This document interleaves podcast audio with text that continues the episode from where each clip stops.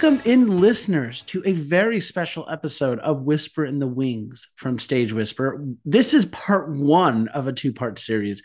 We are joined by many guests today, joining us from what, of, what is my first festival here in New York.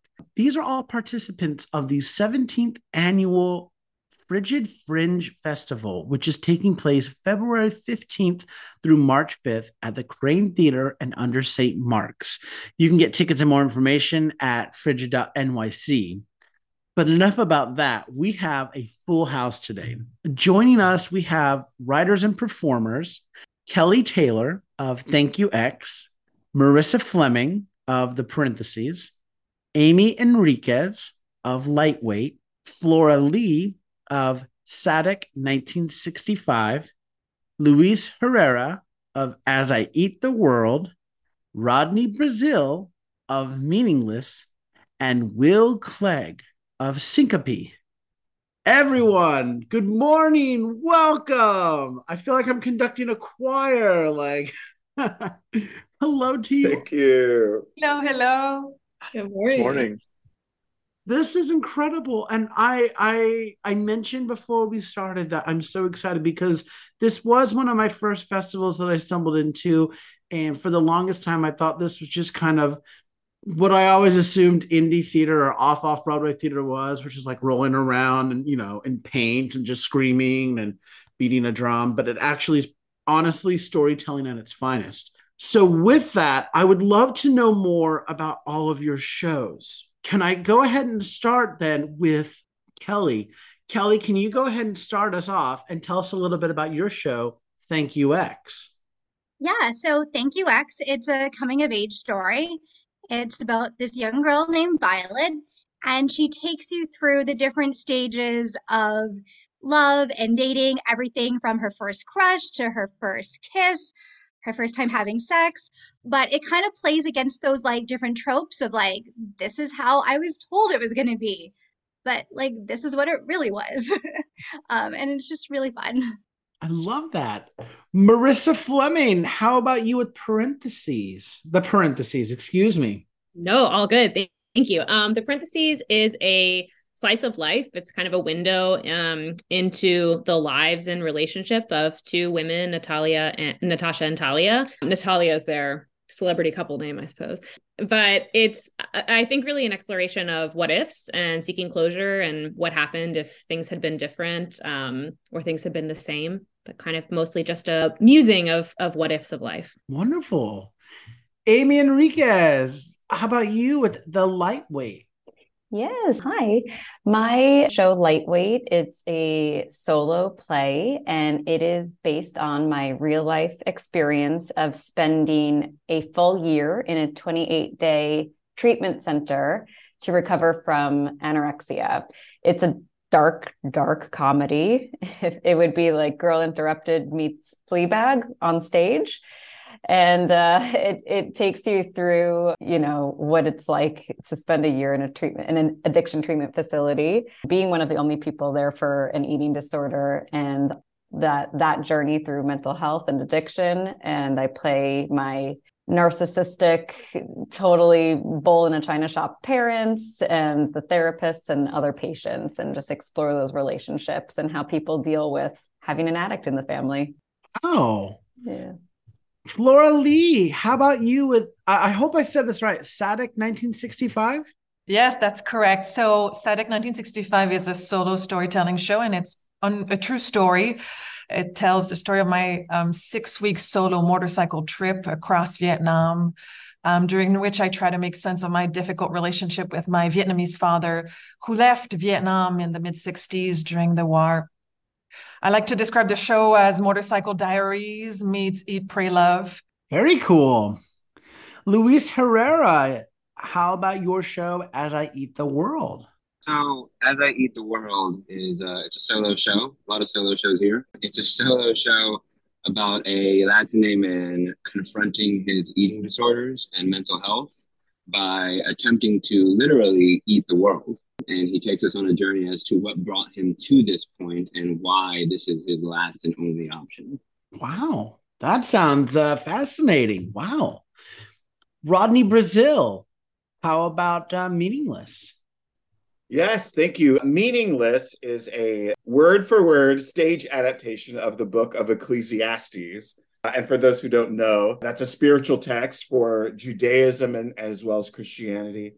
And I play the role of the teacher, who is this guy who comes on stage and and reflects on everything that he's learned from life, the, for better or worse. And uh, yeah, the show is charming and it's thought provoking and it can be very serious, but it's it's definitely unexpected, and that's what it is. That's amazing. Rounding us out, we've got Will Clegg and the show Syncope. Yes, Syncope is uh, it's another solo storytelling show, very popular today.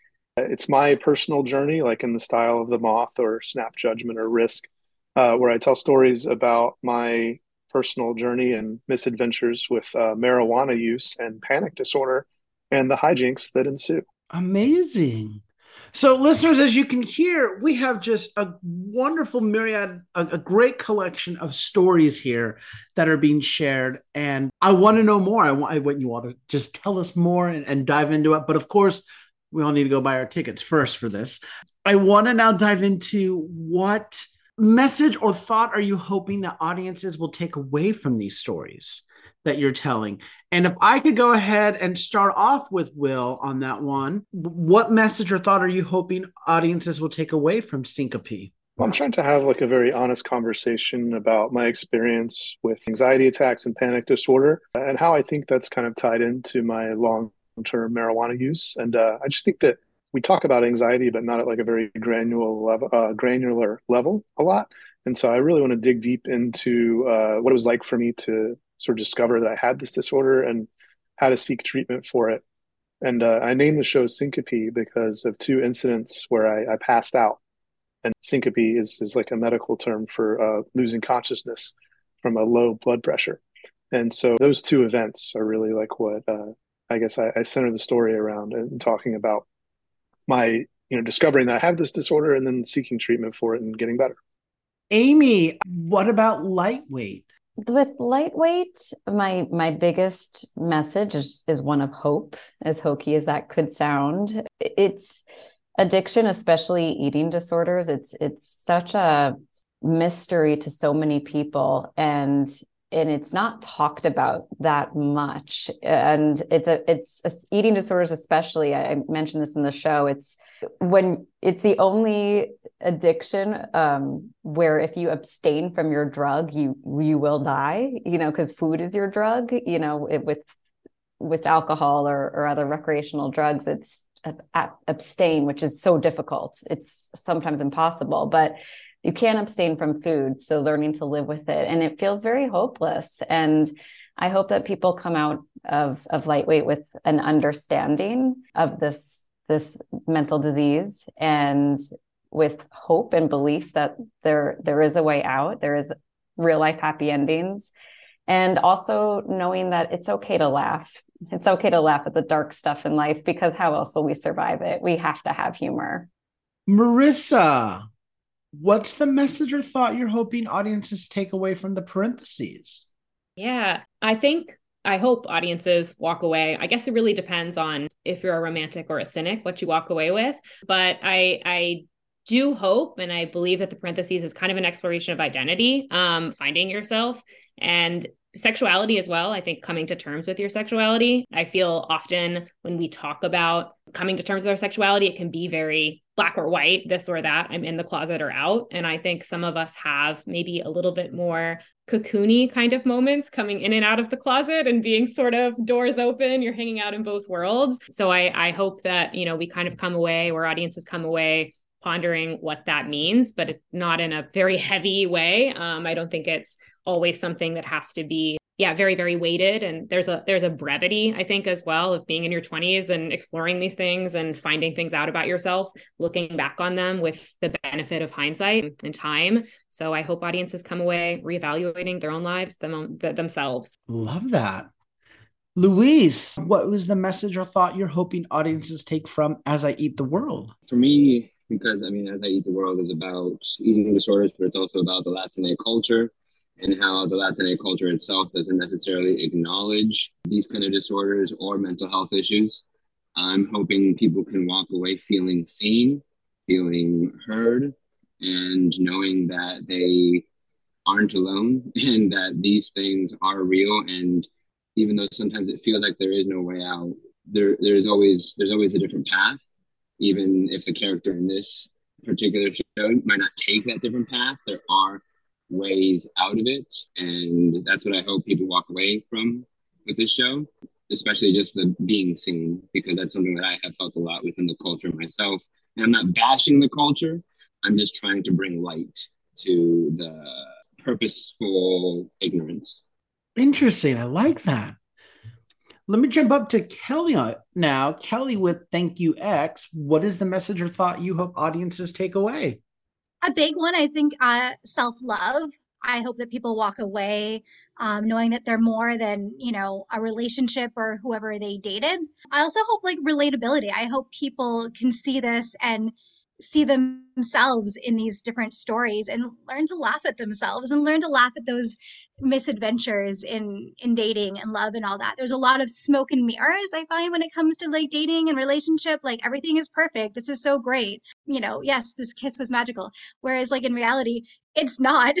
A lot of a lot of things can you know kind of blow up in your face and i think it's just fun to like laugh at it because you can't change anything you can't change how things went down so just learn to find like the humor in things and yeah oh that's amazing flora how about you? The message or thought uh, you're hoping people take away from Sadec 1965?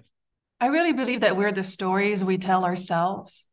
And for people like me in this show who have experienced a lot of trauma, sometimes we can get trapped in very sad stories about ourselves. What I hope people take away from my show is a blueprint to rewrite those stories. All throughout my motorcycle journey, I try to rewrite the story of who my father was, who was a very mysterious man, rewrite the story of the trauma that I've experienced. And I talk about, you know, difficult things from sexual abuse to drugs and um, domestic violence but how we can turn these painful experiences into beauty. And that's my whole creative process, really, to, tr- to use my painful life experiences to create beautiful stories of love and resilience and personal transcendence. Oh, that's beautiful. And Rodney with Meaningless. Yes, yes, I, I will tell you, but I also want to say, since Flora just spoke, I saw her show in Atlanta and I absolutely had those takeaways, and I highly recommend seeing her show. I'll definitely be seeing it again in New York. It's it's a beautiful show. But you know, with my show, I really re-encountered this text of Ecclesiastes uh, a little over two years ago, and you know, I came out as gay two decades ago, and in the meantime, you know, many many times have had the words of the Bible like used against me, you know, in our in our culture that we had and so I, would really separated from it, and I came back and I and I found so many fascinating things in this text. And the reason I wanted to turn it into a show is because I was really blown away by some of these ideas, and I just wanted a safe space where people could come and engage with these these reflections on the human experience without all the baggage that we have to deal with in other places and in a safe place where where anyone can come and and take away what they want to whether whether that's something funny or something that's insightful. It's really up to the audience but i just wanted to create an environment where they could come and just just experience it and so a, a text that that i really find to be amazing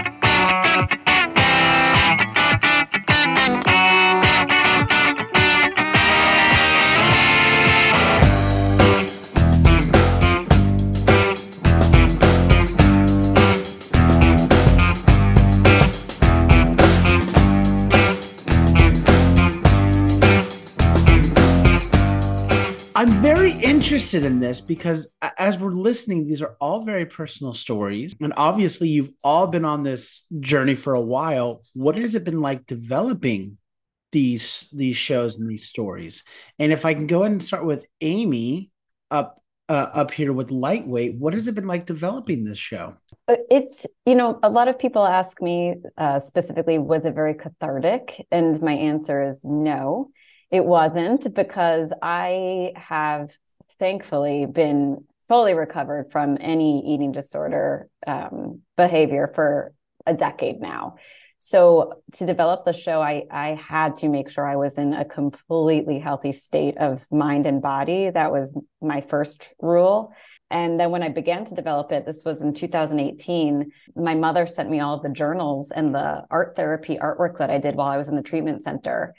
And tapping into those and reading the the journals, you know, Flora had mentioned like we we are the stories we tell ourselves and reading the journals versus how I remembered the experience were two completely different things. So that that was really really interesting. But I I kind of I play myself in the show and it's my story, but I still refer to my character as Amie. Like I, I definitely separate it and just really make sure I'm putting my mental and physical health first during all of this. Yeah, it took it took several years to, to develop it, and um, I started working with Lauren Weedman, who is like a, a master of solo shows and she's on some really awesome TV shows right now and and we started working together because I had all of these real life experiences that I wanted to talk about through comedy and I just didn't know how to do it. And she gave me a lot of a lot of courage and wisdom to just tell the story my way and there was no right or wrong because it's my story. So it's it's been a really cool journey you know at times disturbing going back into the, that those days but I was ready. I was in a really good place. So developing it has been a joy and stressful but mostly joyful Laura, how about you? What's it been like developing Sadec 1965? Oh, it's been quite the journey. So I am I'm not really a theater person. I'm a lawyer by day and just a storyteller by night. And I rode that motorcycle in 2013. And I've been wanting to tell this story ever since. But it took me nine years to sit down, uh, nine years to probably process all of those experiences and get to a point where I felt ready to tell this story and another thing that happened was that during those nine years was that I discovered my father's love correspondence from the 60s. As you can tell from the title of the show, things happened in the 60s that will be important to the story. And it will take me five years to translate their voluminous love correspondence, um, correspondence with his high school sweetheart and the woman he left behind during the Vietnam War. So, with a team of 13 translators, um, got, I got these letters translated and I read some excerpts in the show. And then finally, in November of last year, I decided that I would write, sit down and write this show. I worked with a playwright, um, Kathleen Ackerley, in Washington, D.C. She was more a coach than a director, but she really helped me find this story through my personal experiences and then structure that into a one woman show. It's been a tremendous learning experience, but really now I can say it's a joy, but it's definitely not been always easy.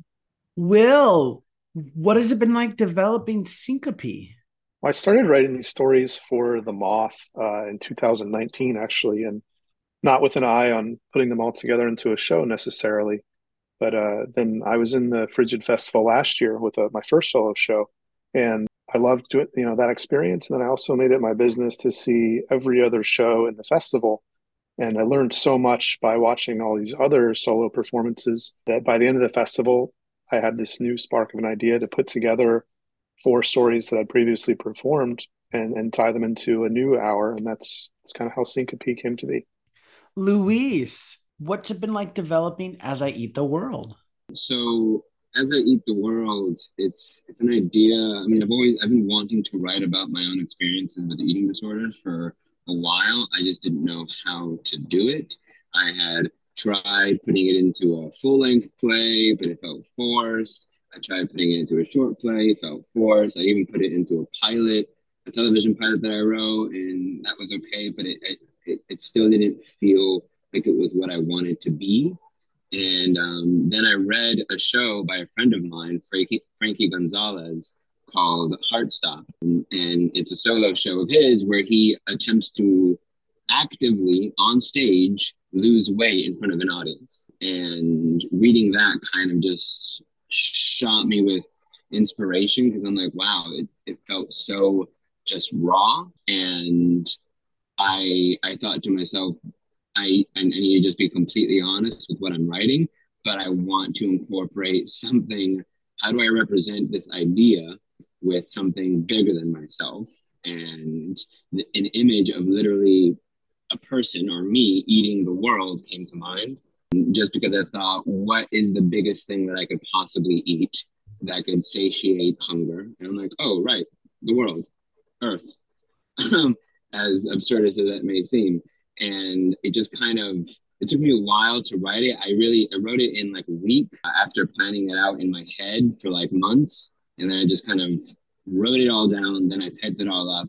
And yeah, it, and I kind of agree with what Amie was saying when people people have asked me the same question of has it been cathartic? And for me, I'm like, I have the same response. But I'm like, no, it hasn't been, but for a different reason, because I myself am still going through it. It's I don't know how to feel about it yet. I haven't performed it yet. This would be a world premiere. Yeah, so I don't know what it's going to do to me, but I'm excited to get it out. We're excited to hear it. That's exciting.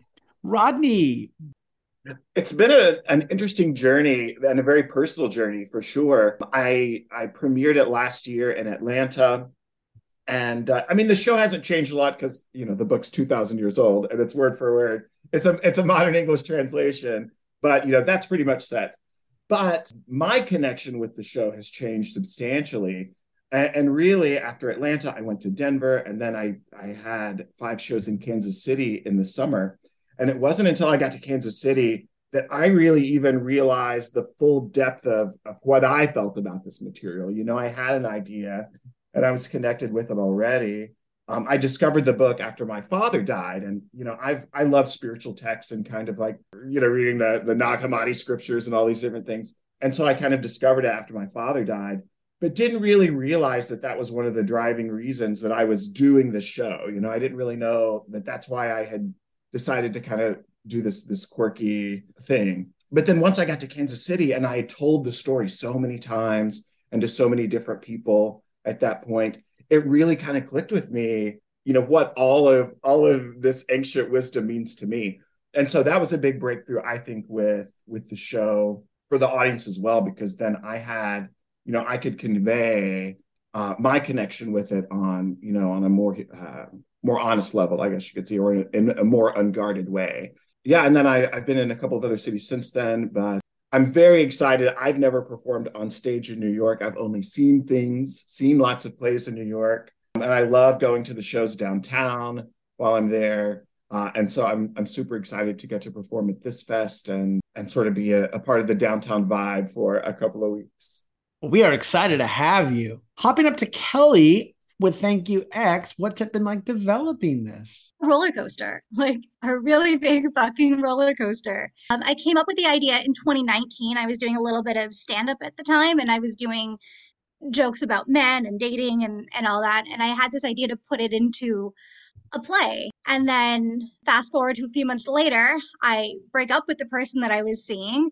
Uh, and then we go into a pandemic and so you know you're by yourself alone with your thoughts and then you know i kind of had this on the back burner like this idea and i thought well why don't i put these experiences in into the show um, and turn them into some jokes and try to like see if i can you know find some humor in this. And also theater was shut down at the time so it was a lot of like i'm really excited because i'm you know got the creative juices flowing and i'm doing this and then oh fuck we're you know, we're closed, I can't do anything. And then, you know, I would write and then I would get depressed and I would stop. And then I would be like, no, no, no, you got to do this. And I would do it again. And it was kind of like this wave. And then by the time I finished it, we were still um, where I'm from in Toronto, we were still in lockdown. So there was no live performances.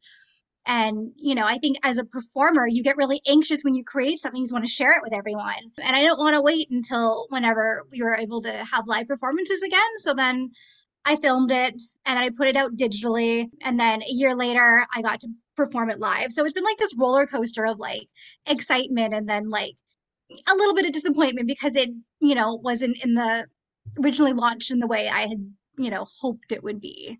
And finally, Marissa with the parentheses.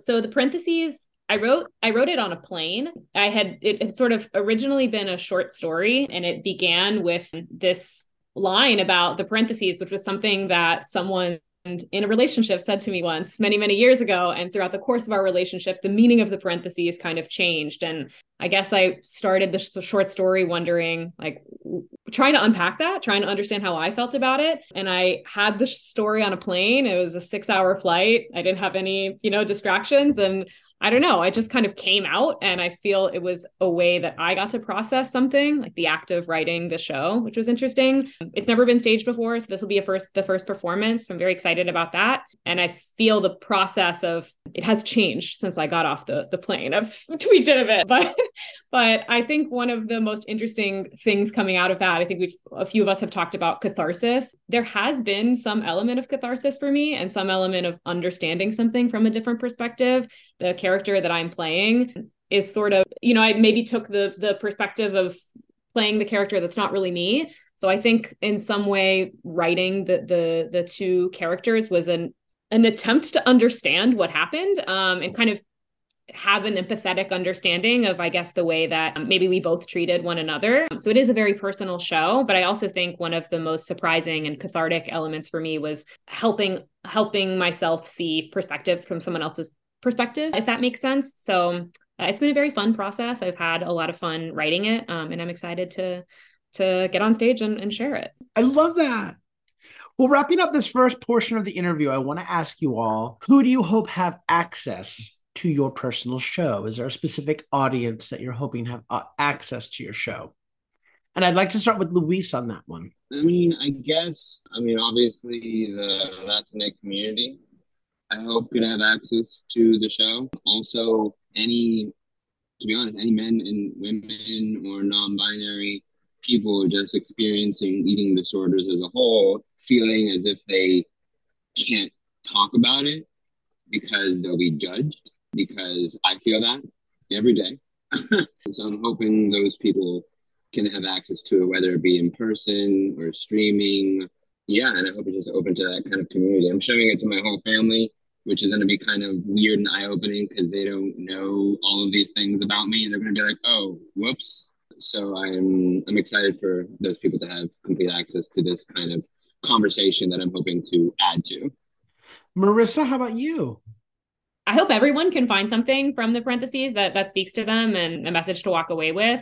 I guess in particular, I would I would anyone that's ever had their heart broken or broken someone else's. Yeah, but I do think that there's something there for everyone. It is a queer show, but I I think that the stories that we tell and the things that we explore in the parentheses really extend far beyond um, queerness, which is sort of a you know a very enriched experience and differs person to person at any rate. So I think everyone can find something in the show.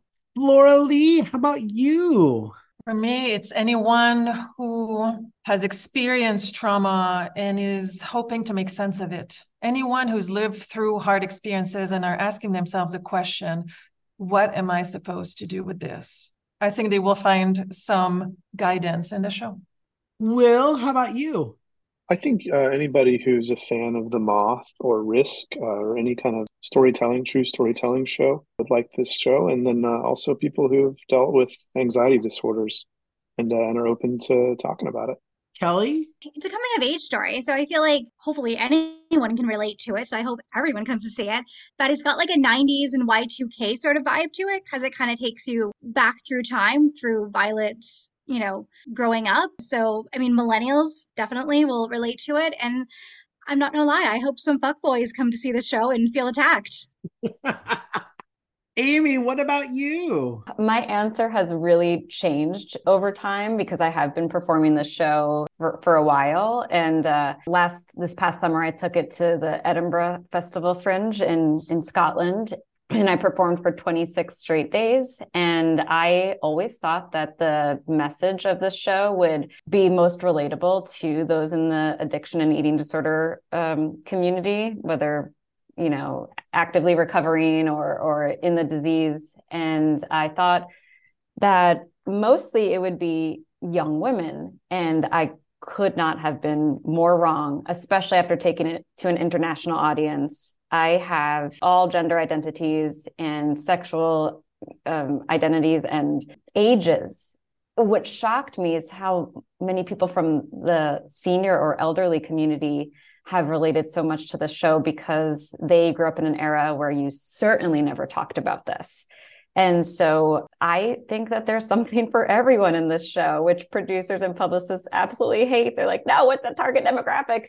But I was wrong. I really thought I had a target demographic and I was so wrong, which just shows how much more we need to be educated and expand our minds about who does addiction really, you know, hit hardest. And we all eat food. We all have a relationship with food and we have a relationship with our bodies. So there really truly is something in it for everybody. It's there's it's safe. It's not fat phobic in any way at all. And um, I think pretty much everyone can get something from it. I've even had teen like young 12 and 13 year olds at the show who who it really impacted. So I think if you feel it, you want to see the show, it's for you.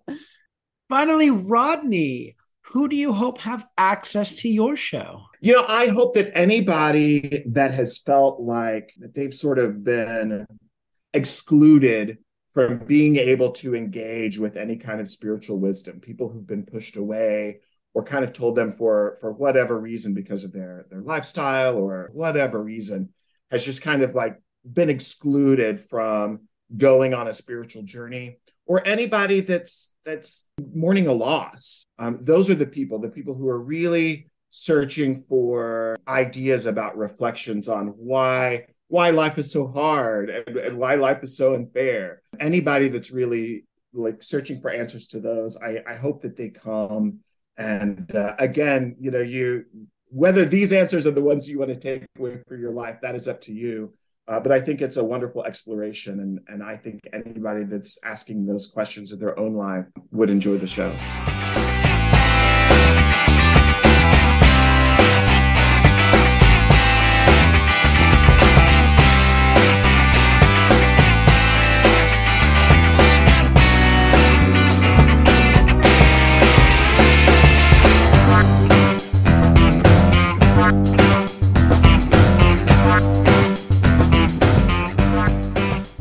Switching gears now, I want to give our audience a chance to get to know you all a little bit better. And I want to start by asking you the question what shows, composers, or writers have inspired you in the past or are some of your favorites? And Rodney, if I can stick with you on this uh, to kick us off. You know, I really love long winded playwrights. I really love uh, to, to, to dig into, you know, Eugene O'Neill or somebody that's got got a lot of things to say about about life and and and really trying to bring complicated subjects on stage. But i'm also you know in addition to what i'm working on here i'm also like i really love self-help books. And i i love any kind of any kind of writer who really uses their own experience to try and help other people you know just share that experience to make make life easier or better or eliminate suffering for all of us. Uh, anybody that attempts to do that, whether that's on stage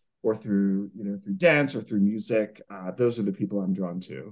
Will, what about you? I think a really recent example uh, is Mike Birbiglia and his show The Old Man and the Pool, which just closed on Broadway, and all of his shows really, but that one in particular, where he talked a lot about really difficult stuff, like health problems that he'd had and, and having a small child and wanting to get better and uh, and sort of not knowing how to navigate that. And even though I was already working on my show by the time I saw his show, it just really uh, inspired me to maybe push my show a little bit further. And another show that has always inspired me is the storytelling show Risk, which uh, is hosted by Kevin Allison. And uh, they perform all over the country and a few times a year here in New York City. And one of the stories in my show I developed for their show, actually. And just uh, listening to all the, the stories on that podcast and live show uh, really pushed me to maybe go deeper and then places that I was not necessarily comfortable in my storytelling, uh, which I, you know, I wouldn't have this show at all probably without without that show.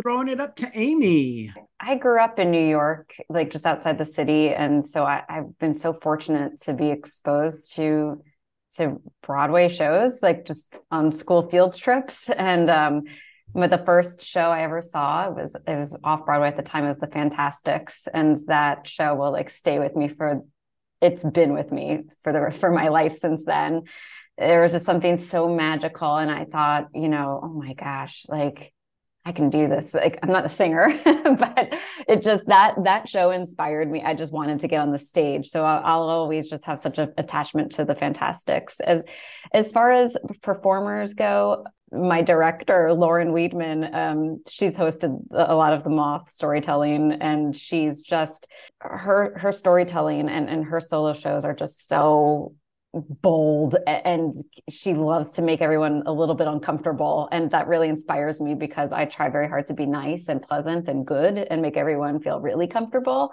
and uh, she really inspires me to just go there and um, uh, john leguizamo is is really inspiring to me i've been reading his solo works for quite some time now. Um, my husband introduced me to to him as a solo theater performer, not just the the movie star. Um, Phoebe Waller Bridge, of course. Um, she started Fleabag as a one woman show at the Edinburgh uh, Fringe, and I got to put up my show in the same venue, which was really awesome. Again, I just like that she makes the uncomfortable like well, you're going to sit with this, you know, like I'm not responsible for your comfort. And Chris Gethard, I really, really enjoy. I got to see his newest piece of work at the Fringe Festival as well in, in Scotland. And I just love how, how open and raw he is, um, kind of like Mike Birbiglia with mental health and depression and, and suicidal ideation and now being a father and, and, and how he's balancing all of that. I just, those are some storytellers that I, I just admire so much and have absolutely inspired me to get out of the comfort zone and and tell the truth. Over to Kelly. So I feel like modern theater and modern musicals are a big influence for me because I love comedy. I grew up thinking that theater was just super boring um, it wasn't really my jam. And then Wicked was a really big game changer for me. And then I that opened up the doors to so many more uh, modern musicals like Legally Blonde. And I was like, oh, like theater can be fun and you can be funny. So, you know, that's kind of how like I fell in love with theater. And then personally, I love solo shows. I saw my first solo show like maybe about eight years ago. And it was just like a like a theater peer that had a show and I went to go see it and I was just like so amazed and that kind of inspired me. And I thought like, you know, one day I want to do a solo show. And a few years ago, my dramaturg, Jules K did a solo show for Toronto Fringe. And I was like, okay, this is it. I want I'm I'm gonna do it. I'm gonna I'm gonna write my I'm gonna write my own show. So uh solo performances inspire me so so much because it's just so incredible. And my director, Maddie Rose, is an incredible writer. So she inspires me every day. Marissa, how about you? Let's see. I really the parentheses is a two person show, and I have a soft spot for two two people shows. And I also love when sort of nothing happens. I'm not very good at writing plot, uh, turns out. But I would say some pieces maybe that stuck with me or shaped shaped who I am as a writer. Waiting for Godot. I really, I know this is not a playwright, but Linklater's work, I think the Before trilogy, I really love this just kind of years over year, pondering what ifs, closure sort of thing. I recently saw Jacqueline Novak's Get on Your Knees, which highly recommend. It was very hilarious and I think very similar to Phoebe Waller Bridge. I love this kind of hilarious, force you to sit in your seat and listen and think about things and laugh and laugh about things that you don't normally laugh about in public with, you know, a hundred other people around you. And I love finding the humor in um, painful situations.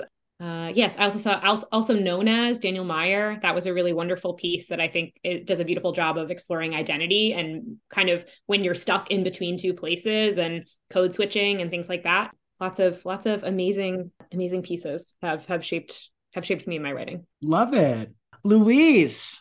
Passing it over to you. I I started reading Eric Bogosian's work in high school. And that's some stuff that kind of threw me into the extreme side of what theater could be. Someone could write the most bold, people still want to see it. And that definitely kind of propelled me forward into wanting to do that kind of work on stage. And same with, I started reading John Leguizamo at the same time. I didn't really write, start writing this, I didn't think about solo shows at all until like college because I was also inspired by the works of Annie Baker and like um, Marissa was saying, I too am not a huge fan of writing plot.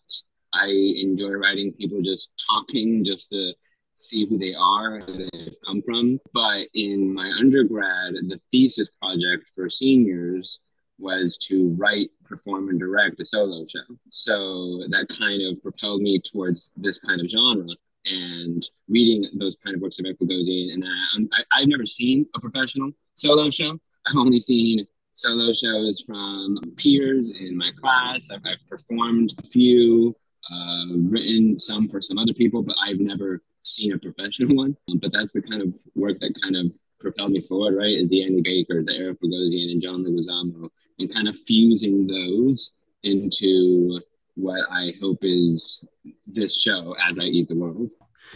And uh, wrapping us up there, Flora Le. Well, one of my theater hero is actually a Canadian playwright from my hometown of Quebec City, but he did end up becoming internationally renowned. His name is Robert Lepage. He's best known for having created some of the Cirque du Soleil shows, but actually his his plays are magnificent. And i've seen him he and he would write and perform solo plays back in the 80s and 90s i think i don't know before at least i was aware that solo plays were such a thing.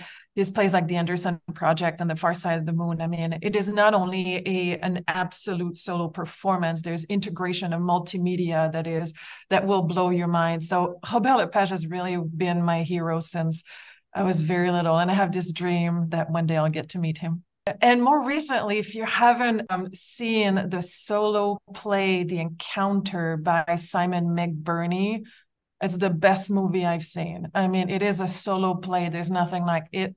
Simon McBurney is um, the playwright and actor and director in in England, and it's available for free on Vimeo. And what is interesting about the play is not just the story, it's the story of um, a photographer from the National Geographic getting lost in the Amazon in the late 60s and encountering a native tribe and having, you know, having this encounter change his life, especially in terms of his conception of human consciousness. But most interestingly, Simon McBurney integrates cutting edge sound engineering and technology in that solo play. So if you haven't watched that, the encounter available for free on Vimeo, it is the gold standard of, of solo play, I think. So those are my my inspirations for sure. We've arrived now as we wrap up at my favorite question to ask guests, and I'm excited to hear all of yours. And it's what is your favorite theater memory? Give you all just a second to think about that. And I'm going to start with hmm, Amie. Oh, I already blew this question by saying it already. But the answer it was seeing the Fantasticks, My favorite theater memory. Uh, so I must have been, gosh, you know, in in the first or second grade, maybe, um, maybe third, as and going to, you know, taking the yellow public school bus into the city and, and seeing the fantasticks and remembering very specifically not fully watching what was on stage because I kept looking, trying to see into the wings and I was looking at the lights and I was looking at the tech booth and I was looking at the faces of the other audience members. And that is when I knew how impactful the- live theater experiences can be.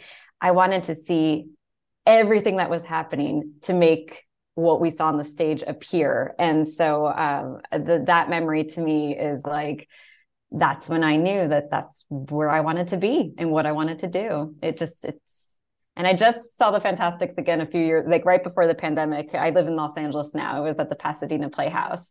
And I was like, oh my gosh, it's, it's as good as it was when I was a child. It just makes me so happy.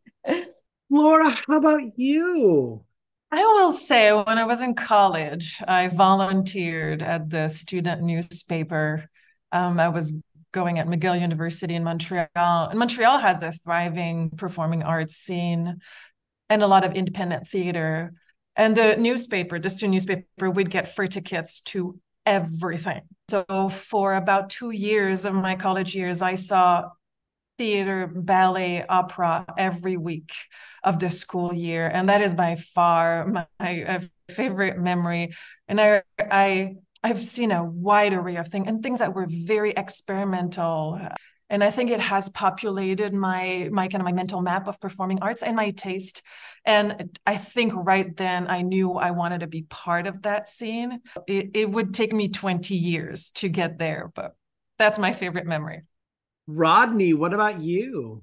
My favorite theater memory was uh, some friends from different cities around the United States a few years ago had all come to New York City to see Bette Midler and Hello Dolly. We we saw other shows as well, but but essentially everybody got together. The occasion for this trip is we all wanted to see Hello Dolly. Uh, it was still in previews, uh, but we got tickets and, and and everybody kind of flew in and and you know we're we're there. The tickets were super expensive, and you know Act One had started, and all of a sudden like Bette Midler has this coughing fit on stage and and like the show stops and like she couldn't stop coughing. She couldn't stop coughing. And and the and everybody was sort of concerned that you know the show was you know going you know going to to stop or be canceled you know because it went on for several minutes.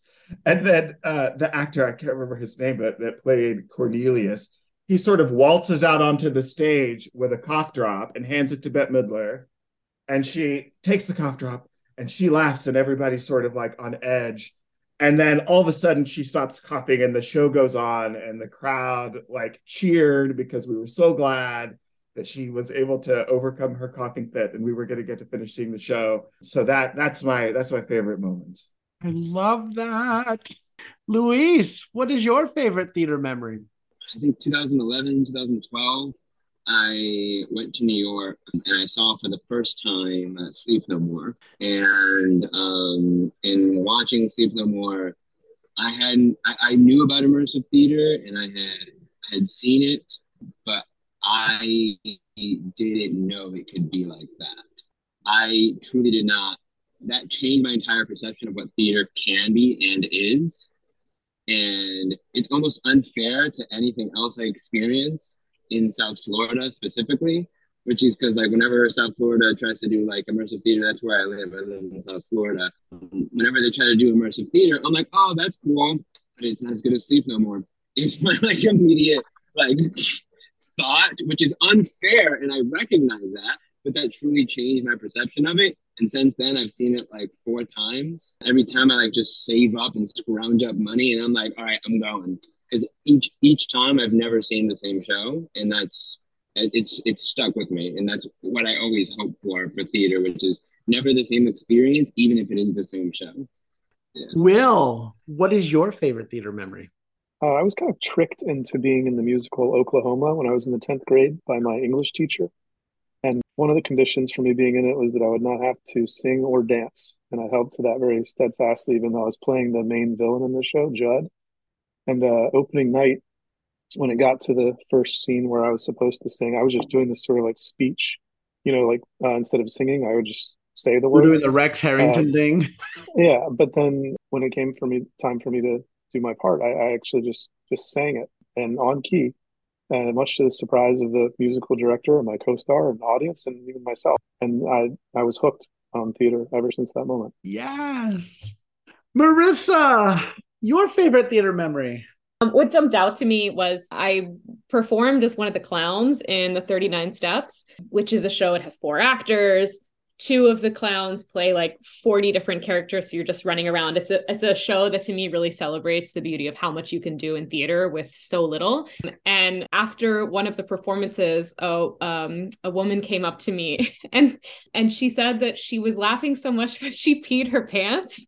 And I don't. It always just like it, it fills me with so much joy when I think, I mean, it was 15 years ago, but I still, I don't know. I just remember her face and how gleeful she was. I mean, she was giddy still. Um, and it just, I don't know. For me, it's there's nothing, there's nothing that I've ever experienced in life quite like the satisfaction of laughter on stage. It's just such a, I don't know, it's primal, which maybe sounds uh, a bit strange, but it's just like the the most beautiful sound in the world. Um, so for me, that was a core theater memory of woman peeing her pants.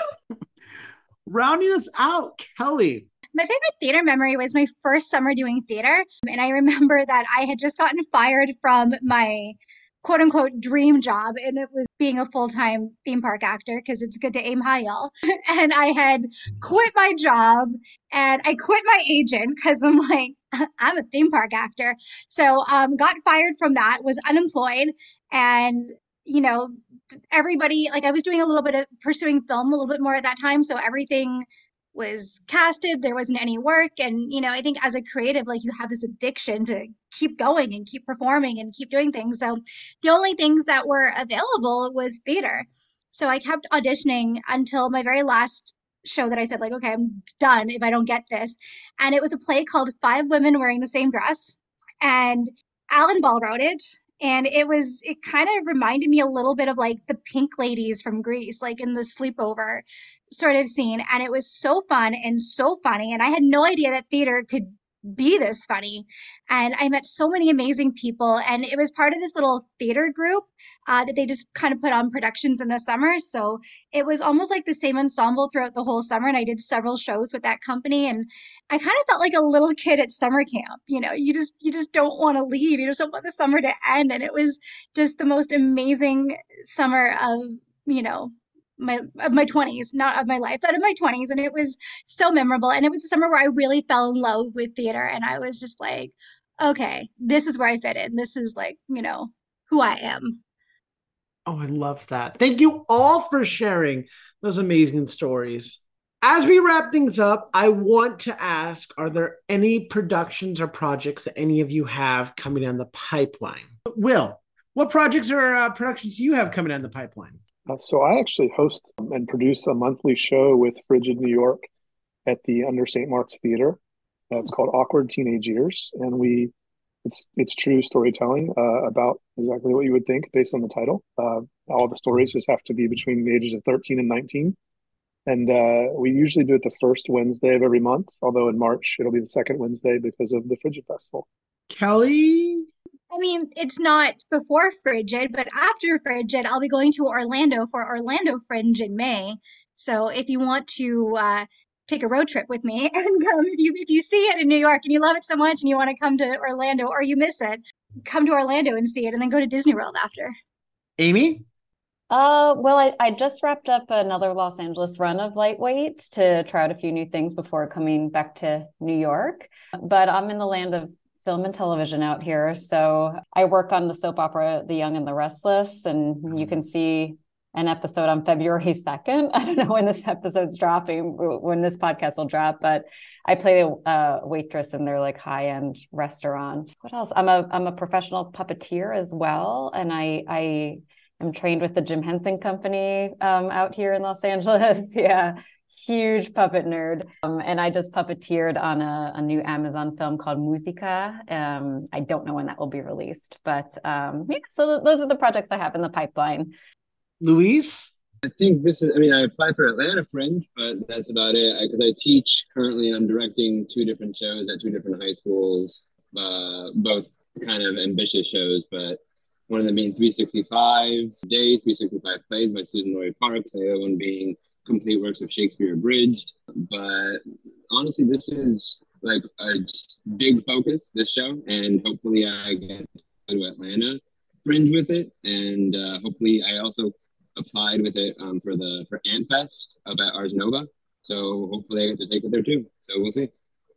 Flora Le, uh, this is my second summer touring with my show. I did seven cities last summer. I have so I'll be touring um, from May onward, May to September, mostly in Canada this year. After Frigid, I'll be in San Diego, and then I'll do uh, basically East Coast to West Coast in Canada. And uh, in addition to that, I uh, have been convinced to try to write um, Sadec as a full length novel and I'm currently in Germany, uh, hiding in a in a house in the countryside of Germany, writing Sadec as a book. So stay tuned. Maybe we'll have a manuscript by the end uh, by spring. Marissa, the the frigid festival is is is um right now all that's in the work so soft plug opening night february 16th 8 50 p.m at the Kraine. But yeah we'll see we'll see what happens after after the frigid festival but i'm very excited to um to premiere the show. And rodney. Yes so definitely continuing to try and get uh, more bookings for meaningless. Uh, I have a lot of things that are maybes, but nothing to announce just yet. And then I'm working on two other scripts. One of, you know, one of them's kind of in the first stages, but the other one is a two-person show. I saw this really amazing two-person show when I was in Omaha this year. and it inspired me to cut. And it, it was about two friends that were sort of at a crossroads in their friendship. Uh, and so I'm going to write my version of two friends at a crossroads uh, for my husband and and another actress that I've worked with a lot. And it's the story of two actors that have been in a long running professional show. They've they've been there for their throughout their 20s and their 30s, and now the show is closing, and and they're looking forward about uh, uh, to what's going to happen next. Um, and I'm hoping to get a booking for that. I, am working on getting that booked for uh, uh, five shows this summer. So so fo- follow follow me on Instagram, and maybe you'll see an announcement about that soon.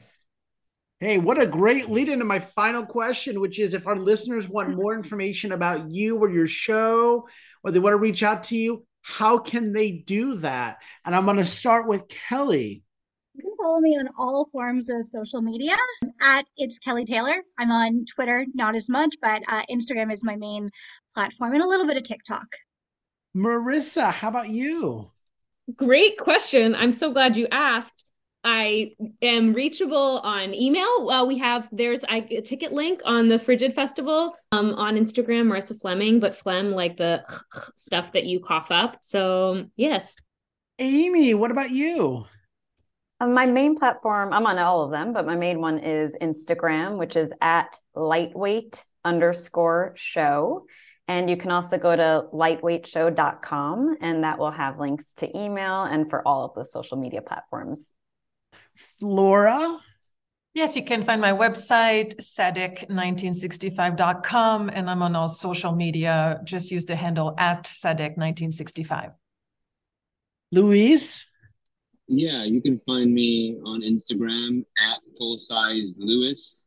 That's a whole story in itself but yeah, at Full Size Luis, where you could find my website, my Twitch page, a podcast that I put up a while ago, and anything else. Yeah. Rodney. Yes, my website is meaningless.love and uh, my Instagram. I have the two Instagrams. You know, one is uh, at what is the next stage, uh, which is sort of my like little theater brand that I use for the things that I produce. And then also I'm at all that Brazz and Will. Uh, the best place to find me is probably my website, willclegg.com, C L E G G. And uh, there are links to both my solo shows there and all of my socials. My guests today have been seven of the performers at the Frigid Fringe Festival. Kelly Taylor, who's the writer performer of Thank U, Ex, Marissa Fleming, the writer performer of The Parentheses, Amie Enriquez, the writer performer of Lightweight, Laura Lee, the writer performer of Sadec 1965, Luis Herrera, writer performer of As I Eat the World, Rodney Brazil, writer performer of Meaningless, and Will Clegg, the writer performer of Syncope. We have all of the information of how to get a hold of them and follow them that we're going to be posting on our episode details as well as on our social media. And the 17th annual Frigid Fringe Festival, which is being presented by Frigid NYC, is running uh, February 15th through March 5th at the Kraine Theater and under St. Mark's. And you can get your tickets and more information at frigid.nyc. Everyone, thank you so, so much for joining me today. It has been an absolute honor speaking with you. I'm so excited to see everyone's show and to see all of the success that comes from it. Thank you guys. Thank you, Andrew. Thank you, Andrew. So until next time, I'm Andrew Cortez.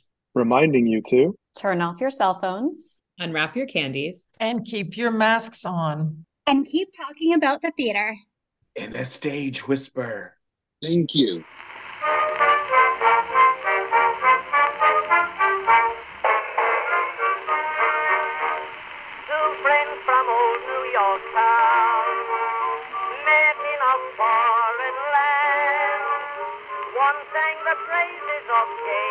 If you like what you hear, please leave a five star review, like, and subscribe. You can also find us on Facebook and Instagram at Stage Whisper Pod. And feel free to reach out to us with your comments and personal stories at stagewhisperpod at gmail.com. Our theme song is Maniac by Jazzar. Other music on this episode provided by Jazzar and Billy Murray. You can also become a patron of our show by logging on to patreon.com slash stagewhisperpod. There you will find all the information about our backstage pass as well as our tip jar. Thank you so much for your generosity. We could not do this show without you.